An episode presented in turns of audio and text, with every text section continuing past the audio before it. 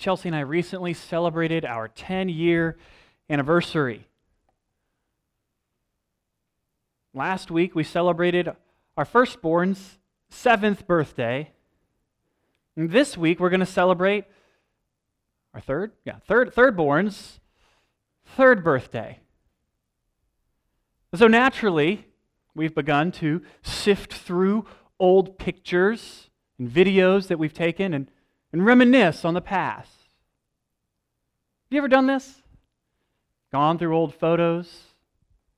I know some of you have. At least Kay has. She told me she was doing it on Friday. These, these pictures allow us to get a firmer grip on memories that would otherwise find a way to slither out of our minds. Indeed, they help us to tie ourselves back to the past, relive it in some ways. We're in Leviticus 23, and though the Israelites don't have uh, pictures or videos to help them reminisce, God has given them stories and set celebrations inside of their yearly and weekly calendar to help them to remember who they are and who He is. We've been walking through Leviticus 23 and we have seen festival after festival, reminding the people that they have been saved out of slavery in Egypt and adopted as God's sons and daughters. Indeed, He is the holy God who has redeemed to Himself a people that He now calls to be holy. And so we come to the final feast in Leviticus chapter 23, the Feast of Booths or Tabernacles. Maybe shelters, I think is the word the, the CSB uses.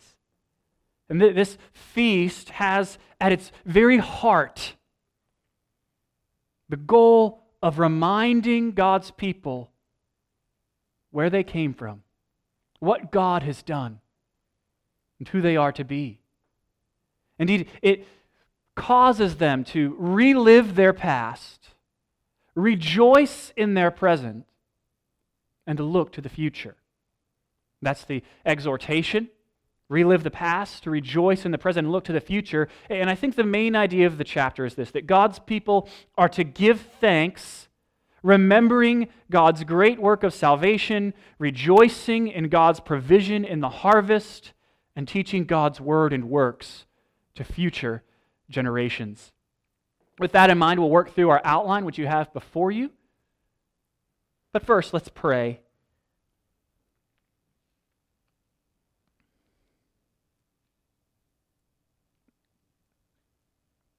Father, we come before you this morning thirsty. All of us looking for that living water that Christ gives. Pray that you would cause it to well up within us just a little more. Thank you that in Christ all of our deepest longings are satisfied. Our spiritual thirst is, is quenched. Yet we come once more to feast upon the words of life, your word, asking to be filled with your spirit as you apply those words to us. Lord, we pray that you would speak, that we might hear. And we ask it in Jesus' name. Amen. So we're going to start in the middle of this pericope in verses 37 through 38. So Leviticus 23, starting with verse 37. These are the Lord's appointed times that you are to proclaim as sacred assemblies for presenting fire offerings to the Lord, burnt offerings and grain offerings, sacrifices and drink offerings, each on its designated day. These are in addition to the offerings for the Lord's Sabbaths your gifts, all your vow offerings, and all your free will offerings that you give to the Lord. These verses kind of interrupt Moses' instruction on the Feast of Booths. And so it's, it's like a conclusion before the chapter actually concludes. And what he wants to do is call our attention to something that's very important. What he's saying is make sure that you keep these festivals, but don't keep them at the expense of your regularly scheduled worship, right? Continue not only to bring your regular offerings, but also worship the God in accord with the instructions laid out for you in this chapter. Don't, don't just put those regular offerings to the side, they're, they're important. And so we've seen the whole chapter kind of working together to remind the people who they are and who God is. It's funny how this chapter works together with the rest of the things that we've seen in Leviticus. Some of the, the odd things in the life of the people of Israel. Odd to us, that is. Right? They have clean laws. They have laws about cuisine, uh, what they can eat. There's even laws about what kind of clothing they can wear. And we take these and we, we add them to the calendar, and what we see is that in all of the Israelite society, God has provided for them a kind of classroom that continually teaches over and over again that they are His holy people. And therefore, they are called to live distinct lives, lives of devotion to Him. We, we see that, right? The, the clean laws, uh, the, the cleanliness ritual purity laws remind the people like where they can go and where they can't go in the camp. Reminds them of God's purity and his power. The food laws remind the people, along with the clothing laws, that, that they need to be distinct from the nations and the cultures around them. And calendar, it, it reminds them that every moment of every day, every second of every week is God's. Their lives are to be oriented around the king who dwells in his palace tent, his palace tabernacle at the center of their society. I mean, can you, can you imagine living in a society like this? Every time you ate, you would be reminded of who God is. Every time you, you picked out something to wear, you would be reminded of who God is and who you are. When you went places, you would be reminded of who God is and who you are. When you, when you tried to just fill out your planner, you'll be reminded of who, who God is. Oh, you know, you do you want to go to the beach this in the seventh month? Can't. Remember, that's, that's the month of the fall feast. There's, there's three feasts that month the first, the 10th, and the 15th. And the one on the 15th, the Feast of Booths, it's like eight days. And so it's basically our whole month is gone with these feasts. You're, you're, I can't.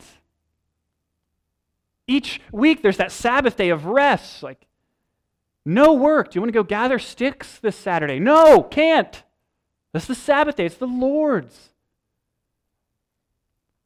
I wonder if we might benefit from just, just trying to attempt to keep these kind of laws in our own lives for just a week.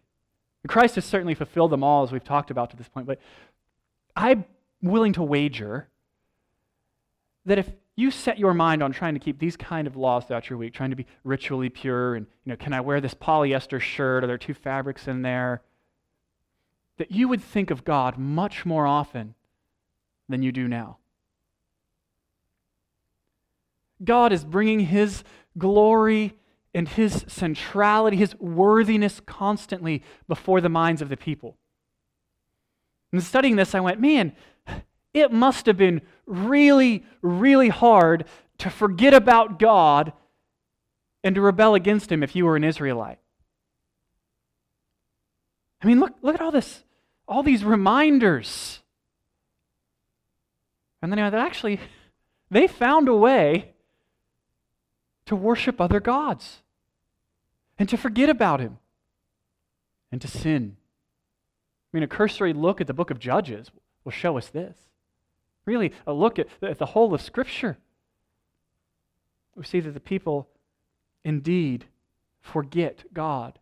And typically in Israel, it's because they've been very, very blessed and they're very, very prosperous. Moses gives that warning in Deuteronomy 7 Take heed lest you forget the Lord your God when you have eaten and are full. And it's not soon after they come into the promised land and they've eaten and they are full that they forget the Lord their God and turn their attention to other things. And so, two questions. What tempts you to forget God? Are you in danger of forgetting God? And then a follow up question What are some reminders that you might build into your life so that you do not forget God? I think one of the neat things in the, in the book of Joshua, when the people are going and they're taking the promised land, they keep putting up these piles of stones all over the place, these little monuments to remind them of the victories that God has given. Sometimes I think, why don't we put little, little monuments, little reminders in our lives to remind us of God's past faithfulness? We have a bad habit, and I can't remember who said this, I heard it somewhere, it just came into my mind. But we have a bad habit of writing our blessings in sand and our trials in stone.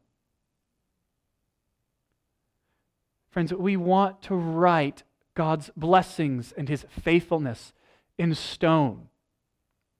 Maybe for some of us, that would be literal stones that you can pile around your house. That's, that's cool, whatever. Uh, or, or maybe you go, I'm going to be a little bit more aesthetically pleasing uh, and you know, put art in your house that reminds you. Pictures. Keep a journal of God's faithfulness. We want to remind ourselves of God's faithfulness to us. We want to relive the past so that we might remember that God was faithful then, He's faithful now, and He's going to continue to be faithful into the future. That's part of what's going on with the Feast of Booths. Listen to how Moses describes this feast for us, verse 33. The Lord spoke to Moses Tell the Israelites, the festival of shelters, tabernacles, booths, to the Lord begins on the 15th day of this seventh month and continues for seven days. There is to be a sacred assembly on the first day. You are not to do any daily work. You are to present a fire offering to the Lord for seven days.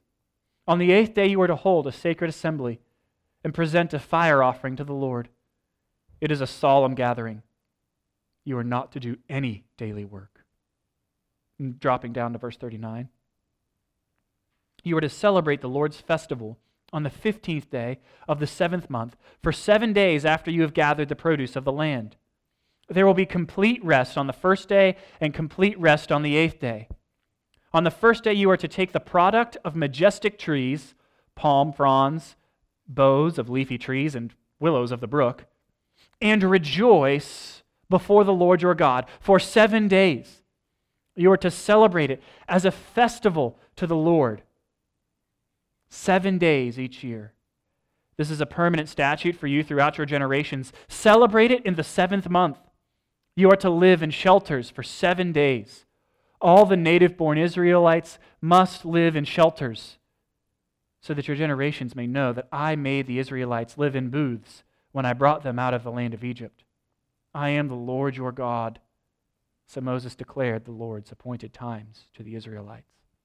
A lot of these features we've seen over and over again at this point, and so uh, we recognize the, this kind of three characteristics of these holy times of the year. The people are going to remember what God's done, they're going to rest from their work, and they're going to gather together for worship to acknowledge God together. They're going to make offerings. And so a lot of these things are, are pretty typical. But there are also some atypical things about this feast. Right? One we've pointed out already. It lasts eight days. It is the longest feast. It's also the feast with the most sacrifices. And it's one of the three pilgrimage festivals, which means all the males in Israel had to attend this feast in the same way they did for Passover and the, the Feast of Pentecost or the Feast of Harvest.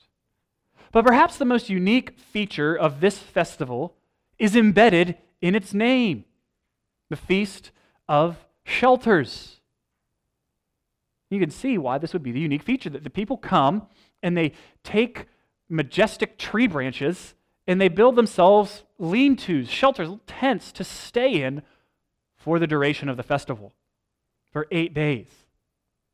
Now, think about it. Uh, think about for us if each year in July is the seventh month, right?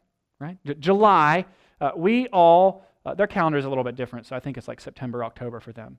But anyway, we'll, we'll say July. Uh, and we, we all have to go to a specific location and we have to build little shelters to live in for the whole week while we worship God. Now, to some of you, you're like, I love camping. This, that sounds great. To me, like, hey, do you want to go and break some twigs off of a tree, uh, build a little lean to, and sleep on the ground? Like, that doesn't sound like a good time to me. I'm out. But that's what, that's what they have to. They're going to go to Israel, and they're going to they're going to build temporary shelters to stay in for the whole week. And the purpose is clear it's to remind them of all the blessings that God has given them. It's that funny way of when we're deprived of all those things that we have, we really start to appreciate them. That old phrase, you don't know what you got till it's gone. We've been going through a kitchen renovation and not having a kitchen is a little rough while they're fixing it. You're not allowed to complain about it, I always say, so I'm not complaining. I'm just saying, you know, it's more difficult to do uh, dishes in the bathtub than it is in the kitchen sink. Really makes you appreciate a kitchen. Likewise, here, they are remembering their time in the wilderness. They're remembering what God has given them now. And that He has been, he's been faithful. They're to relive their past, a time when they camped in the wilderness as God was bringing them into the promised land. They're to remember where they came from and who their God is. He's the God who conquers their enemies, redeems them, and blesses them. When the people celebrate the Feast of Tabernacles, they dramatically portray what God has done. Likewise, this is what we do as a church when we participate in the Lord's Supper together. We are dramatically portraying what God has done. He took on flesh and had his body broken for us. He shed his blood on the cross for all who would repent of their sin and put their faith in him. Indeed, when we participate in the Lord's Supper together, we remember the cross and we relive our conversion as we feast upon Christ. And we rejoice before the Lord our God, who has accomplished this wonderful salvation.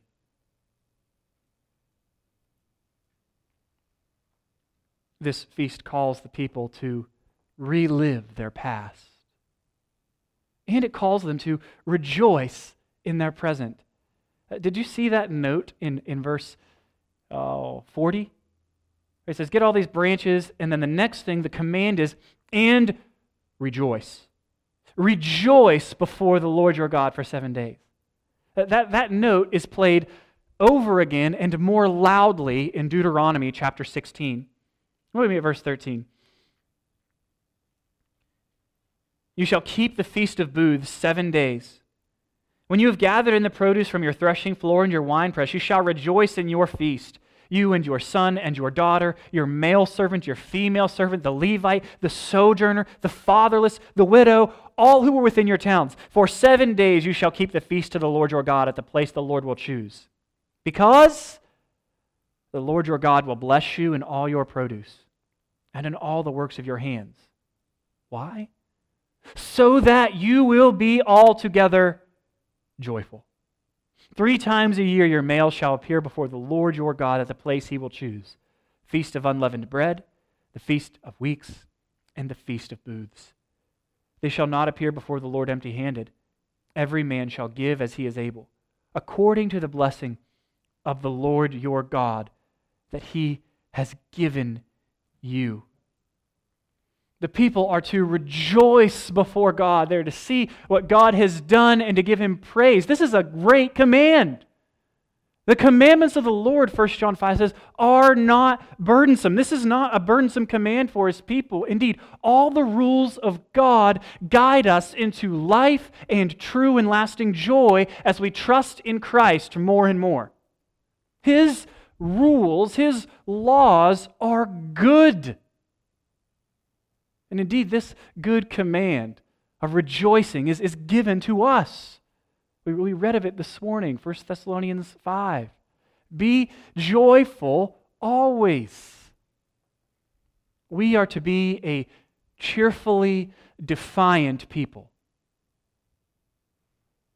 Our joy is to be rooted firmly and deeply in Christ. So that no worldly tempest can blow us over, and no earthly drought can wither our delight. We are to rejoice when the blessings are flowing, and that's, that's what's going on in this passage. Rejoice in the harvest. Re- rejoice when God's blessings are coming. It is good to enjoy God's good gifts. Think too often we imagine we imagine God as just not as good of a father as some of our earthly fathers. Think that he's what's the word I'm looking for? Just kind of strict and rigid. I mean, imagine, like, like we think it's not good to enjoy the things that God gives us. And that's just wrong-headed thinking. I mean, can you imagine a father uh, gets his child a gift, you know? Hey, he, here is the, the, the baby doll that you really wanted. Here, here's that, that Nerf gun that you have been waiting on. Comes with a string, though. Do not enjoy it if I see you enjoying this gift, you're going to be in big trouble. It's ridiculous. It's ridiculous. And yet, that's how some of us approach God. We act as if we should not enjoy what He has given to us in His goodness. Indeed, God is far more loving, far more gracious, far more benevolent and kind than any of our earthly fathers. And so when God gives to us good things, we should return our praise to Him. We should enjoy them. And we should bless God for them and praise Him. We should rejoice when He gives us blessing, and we should rejoice when things are difficult. This, I think, is the harder of the two rejoicings. And yet we need to be cheerfully defiant. So that our joy isn't contingent upon God's blessings, but rather it is built on our relationship with God. The gifts of God, blessings come and go, but our relationship with God is unassailable, unshakable. His love to us is unquenchable. What this means is that we can be joyful even when we are experiencing the deepest possible pain and suffering. Our lives will be full of suffering. Friends will betray us. People will die. Our bodies will get sick. Pandemics will come. And yet, we are in Christ, we must learn this secret that Paul tells us of in Philippians 4 the secret of having plenty and having nothing, and being joyful regardless of the circumstance. The secret is I can face any circumstance through Christ who strengthens me. when we are rooted in Christ, we can be cheerfully defiant even when our world is falling apart. We can be people who sing when peace like a river attendeth my way, when sorrows like sea billows roll. Whatever my lot thou hast taught me to say, it is well with my soul. Though Satan should buffet, though trials should come, let this blessed assurance control that Christ has regarded my helpless estate, and hath shed his own blood for my soul. My sin, oh, the bliss of this glorious thought, my sin, not in part, but the whole, is nailed to the cross, and I bear it no more. Praise the Lord, praise the Lord, O my soul. We can face trials and suffering with rejoicing because we know that our God is for us and that He works all things together for the good of those who love Him according to His wisdom. And because we know that, we can obey James 1 and we can consider it pure joy when we face trials of many kinds.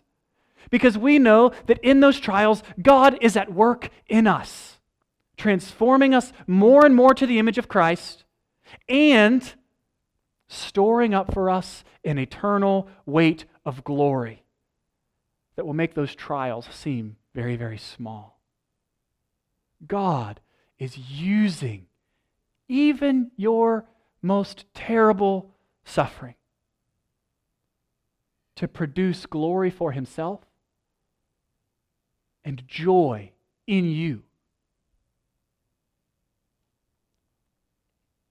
This festival is meant to cause the people to relive their past, even the difficult parts of it, coming out of slavery,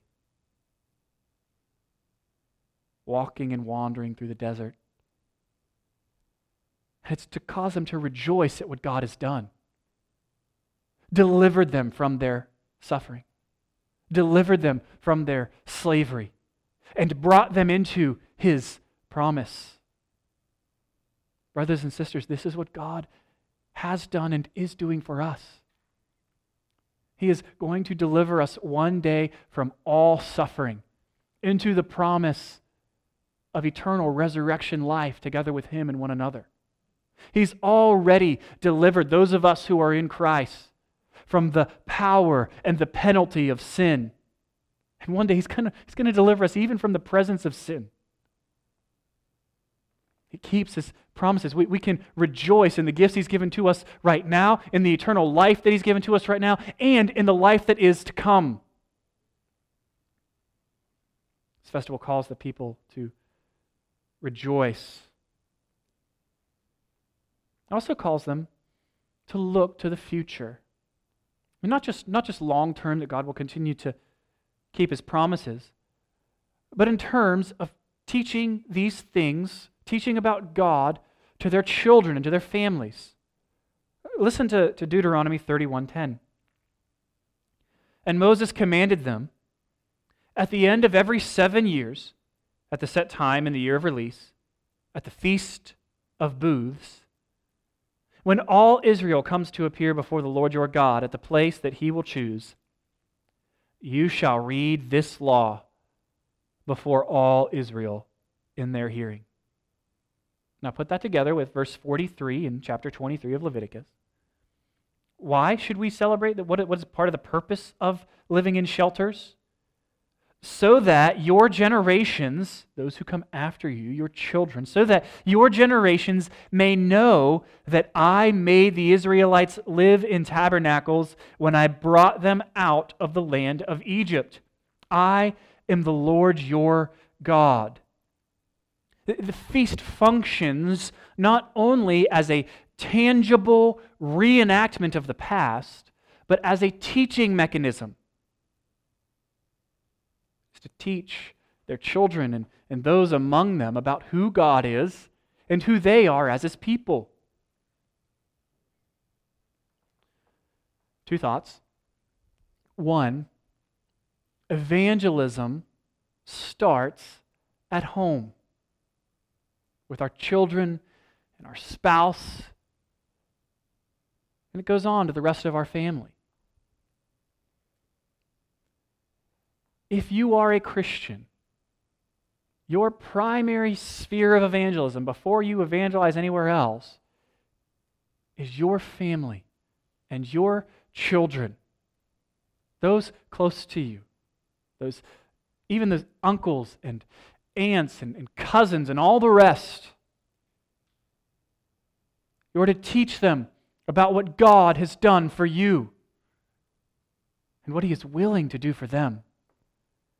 If they will lay down their arms of rebellion and put their faith in Christ. It's also funny. Evangelism starts in the home, but this is also the most difficult place to evangelize for many of us. Nevertheless, we, we must. And I want to give you a word of encouragement. Even though your family may be the most difficult place to evangelize, difficulty is the soil in which miracles grow.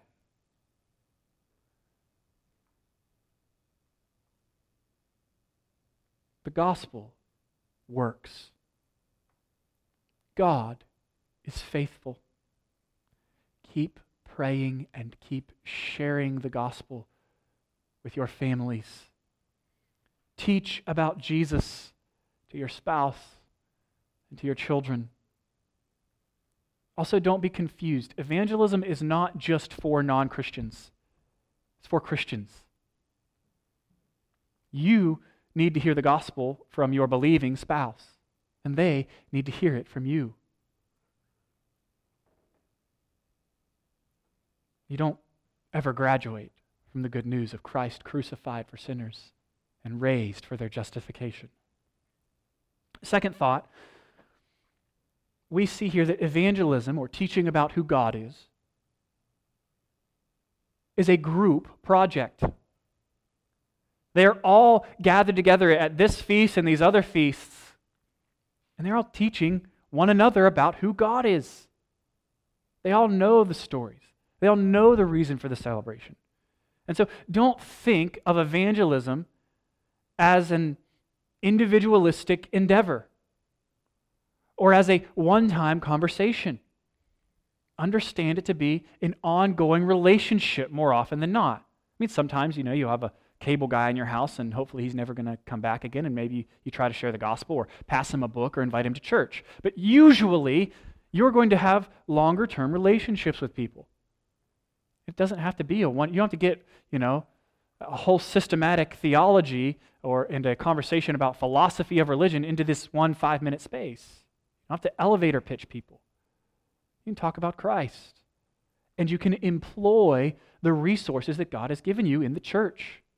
Invite people, invite your non Christian friends to church so they can see Christians interact with one another invite your non Christian friends to do things with you and your Christian friends, which will hopefully enable them to see there's something different here in the way these two people relate to one another.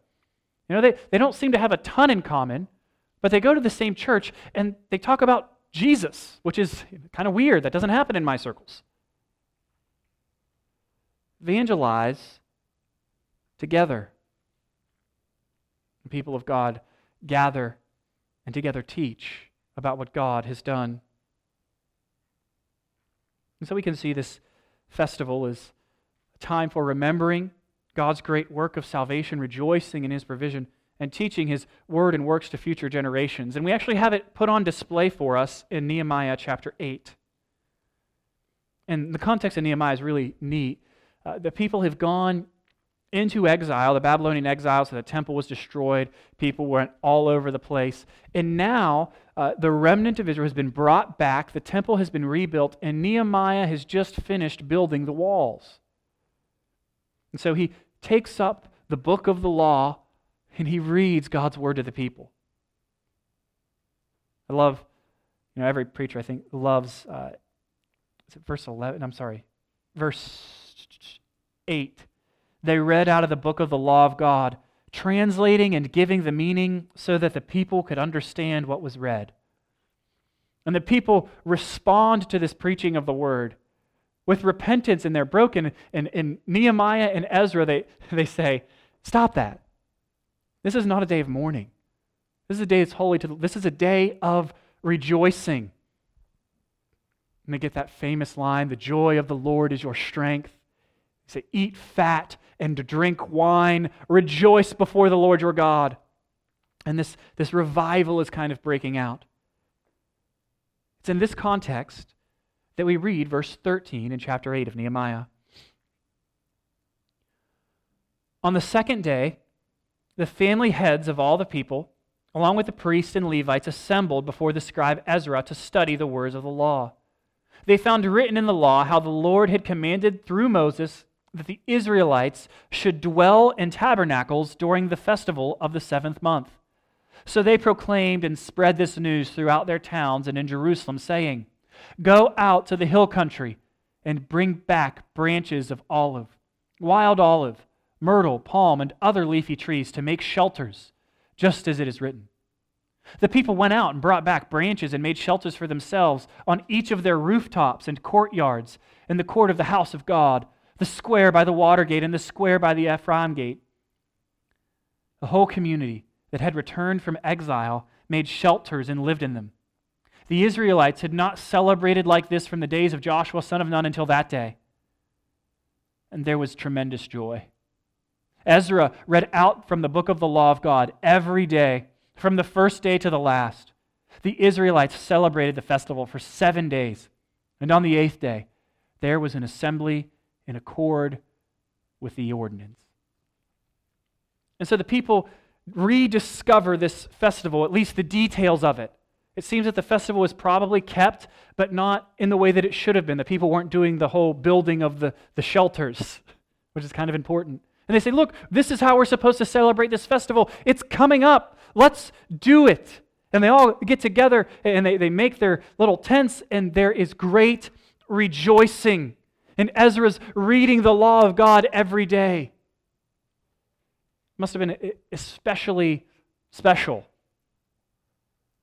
so now, not only are they celebrating God delivering them out of slavery in the Exodus and bringing them into the promised land, but God returning them from exile back into the promised land.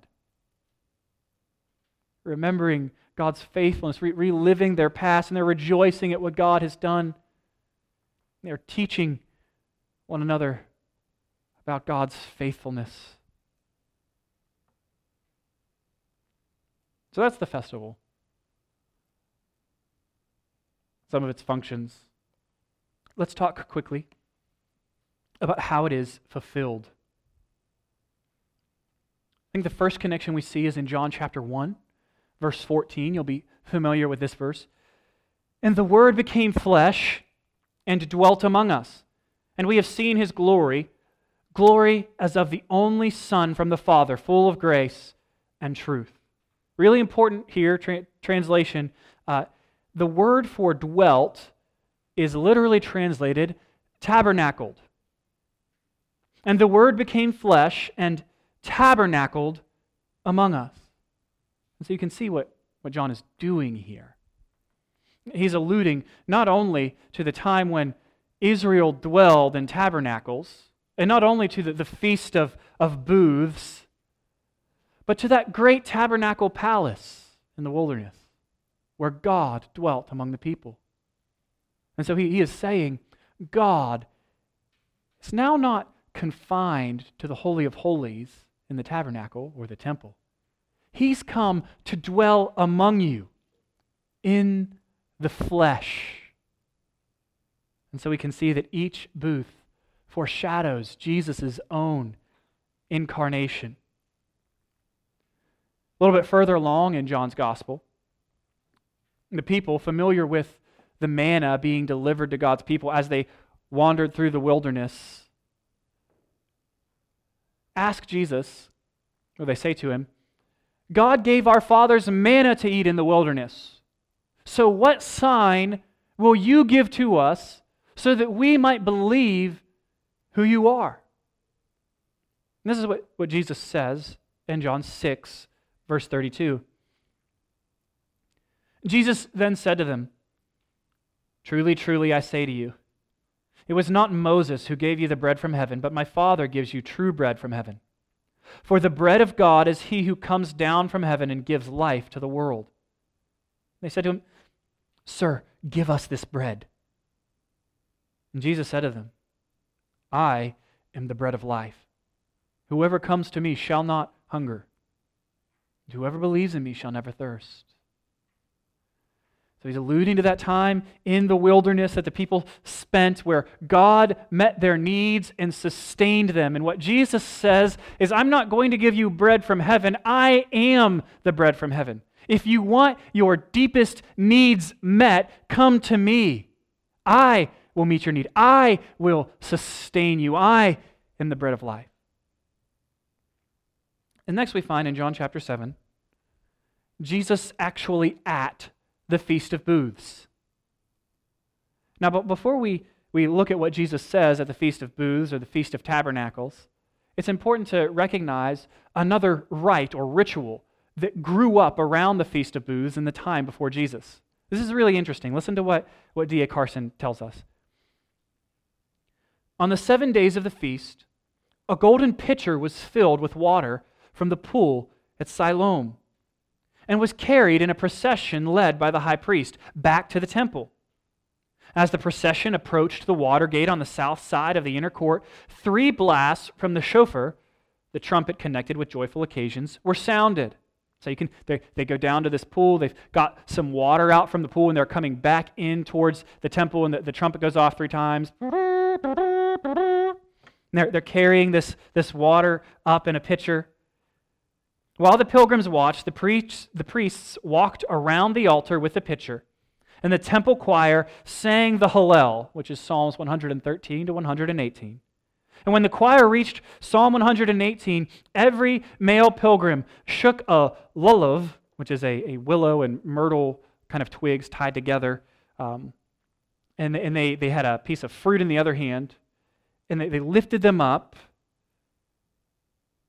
and they all cried out, Give thanks to the Lord. Give thanks to the Lord. Give thanks to the Lord.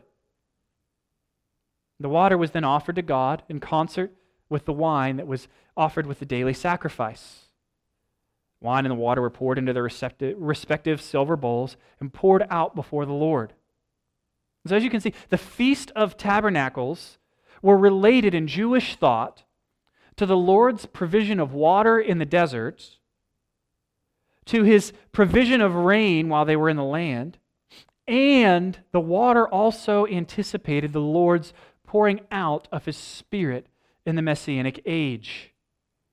Pouring at the Feast of Tabernacles refers symbolically to the time when the Messiah would come, in which a stream of living water would flow from the sacred rock to the whole earth. So it's in this context that Jesus says at the Feast of Booths on the last day, verse 37 of John 7, on the last day of the feast, the great day, Jesus stood up and cried out, If anyone thirsts, let him come to me and drink. Whoever believes in me, as the scripture has said, out of his heart will flow rivers of living water. Now, this he said about the Spirit, whom those who believed in him were to receive. For as yet the Spirit had not been given, because Jesus was not yet glorified.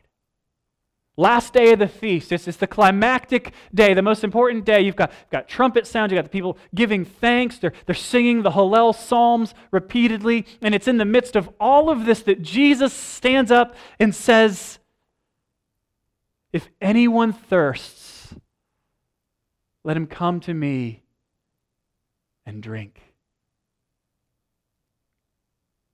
Whoa.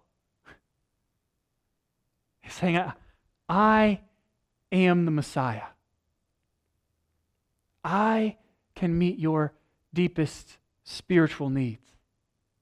You, you thirst for that something that is missing in your life. I can satisfy that. You recognize a, a need in yourself. I can, I can meet that need. I can quench that thirst. For anyone who will come to me and drink, anyone who believes in me. Jesus is willing to give eternal life and joy to all who come to him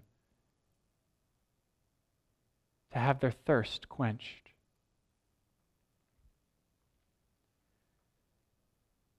Do you thirst?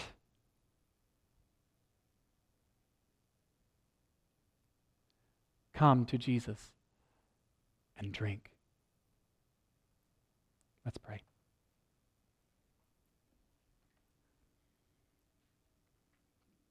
Father, we thank you for your kindness to us. Thank you for your word. We thank you that you have rescued all who have put their faith in Christ from their sins. We thank you that we get to know this great love. A love that you demonstrated for us in this that while we were still sinners, Christ died for us. Lord, it is incredible to know that you love us just as much on our worst day as you do on our best day. That in Christ you are proud of us, that you delight in us as your sons and daughters. We thank you for adopting us through the propitious work of Christ, in whose name we pray. Amen.